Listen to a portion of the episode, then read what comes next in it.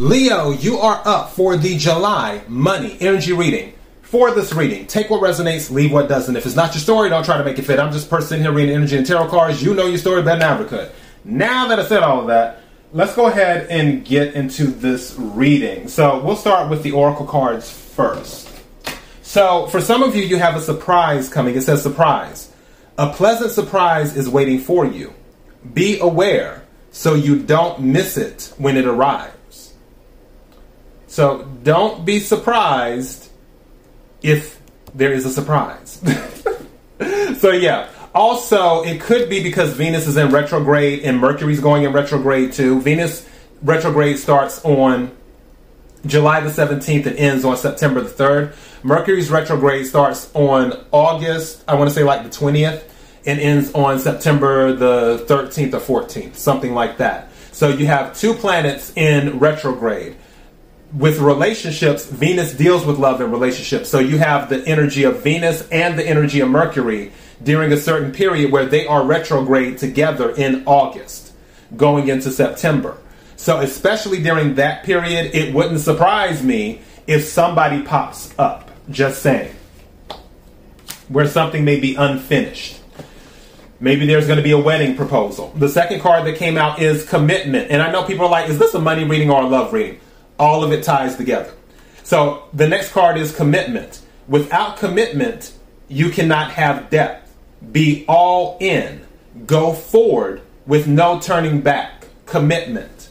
So this means if you're going to go for it, go for it. Don't back down. Stand your ground and keep moving forward. Like go all in. And then other card that came out is acceptance. Accept something that you cannot change. Bloom where you are planted. Keep growing. So this is saying there may be circumstances around you, whether it's at your job, whether it's in your home, whether it's wherever. And you may feel like certain energies, and I'll explain, I'll go more into that in a minute, are trying to stunt your growth. They're not allowing you to grow. For some of you, the reason that they are not what's the word I'm looking for? Not supportive is not the word. Nurturing. That's it. Thank you. Because the reason they're not nurturing of your growth for some people that you're dealing with, whether at home or on the job, is because they only see you in a certain way. So they're they bo- they're boxing you in as to what they see you as. So keep that in mind. And the acceptance comes in where it's like, okay, these people aren't, these people are this person, they're not changing their mind. However, that can't stop me from growing. That can't stop me from growing. And then the other card that came out is breakthrough. Don't let your limitations stop your success.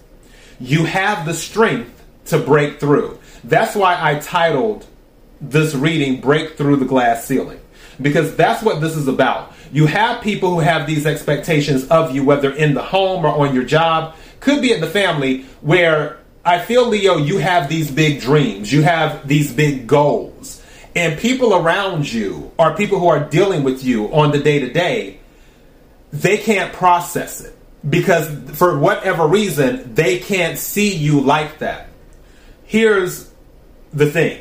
They don't have to see you like that they're they are a non-factor, and that's me saying it nicely. I, I do my best to keep my this podcast family friendly. So yeah, they're a non-factor. What they say doesn't matter. The only person who has an opinion that matters is you. You're the one who has the ability to break through. You're the one who knows what you can do. You know that you're a hard worker. You know that you have great ideas. You know that you're talented. You know that you can elevate. You know this. So now is the point of doing it. And then at the bottom of the deck, it says completion. It's a good time to finish old tasks. Clear your plate to be ready for the next thing. So this kind of goes back to the commitment, as in being all in. Being all in and going all in means doing everything that needs to be done. So if there are still things lingering, You want to take care of it. Also, under completion, I happen to notice it, was wealth. And it says, if you want apples, you have to shake the trees. Seek openings that have a greater payoff. So that's going back to what I was talking about, where people are putting you in this box. If there is something that you're looking to do and you feel it may be like for a job, for example, let's say you have a boss that isn't recognizing all of your talents and you feel like, okay, well, I'm kind of stuck. No, you're not stuck. You need to shake some other trees. You need to go out and see, okay, well, if this person isn't recognizing my talents, what else can I do where I know my talents will be recognized? That that's that energy that leads to wealth. Where you don't have to worry about the boss or worry about anything else. Now, let's get into the clarification. The Six of Cups and the Ace of Pentacles came out. Six of Cups, water energy, Cancer, Scorpio, Pisces. Pentacles is earth energy, Virgo. I keep on wanting to say Aquarius. Some of you might be dealing with an Aquarius. I don't know why I want to keep on. Aquarius is on my mind all of a sudden. But um, Virgo, Capricorn, Taurus for um, Pentacles. So for something there may I'm hearing something.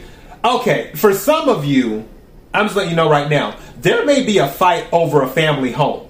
I know this is totally random, but that's what I'm getting. I, I, I tell you what I hear. There may be a fight over a family home. Take what resonates, leave what doesn't. If it's not your story, don't try to make it fit. And that might be causing, that might end up causing an issue with the nostalgia and the money and everything else. Somebody might want to keep a family home someone else may want to sell it. The card that fell out onto the um, Ace of Pentacles was the Devil card. This is Capricorn energy. Some of you could be dealing with the Capricorn. But there's something about this Ace of Pentacles that is connected to something low vibrational. So whatever comes in, I'm not saying don't take it. What I'm saying is be mindful of it. And if whatever you have to do, figure out how to separate the two. Separate this energy, the devil energy, from the Ace of Pentacles. Just be mindful. But for others of you, you may not have a choice. Going back to the home thing, maybe the family home was sold and you receive in your relatives, somebody gives you the check for like your cut or what they feel you're owed. And you may feel some type of way because you didn't want to sell the home in the first place, but you still got the money for it because you you didn't really have a choice in the matter. That could be this energy here with the devil card and the ace of pentacles. Again, take what resonates, leave what does not. For others of you, it just could be something coming in from a source that you're not thrilled about or it may come with strings that you don't feel comfortable with on that. But the home is here with the Four of Wands. Some of you might be buying a home and, and doing that. The money that you receive might be paying for the home, your down payment, or doing other things. You also could be moving. Chariot card, Cancer energy this is a victory card. Moving forward, not letting anything stop you. Again, break through the glass ceiling. Because that's what the message of all of this is. Break through the, gra- the glass ceiling. Exceed expectations.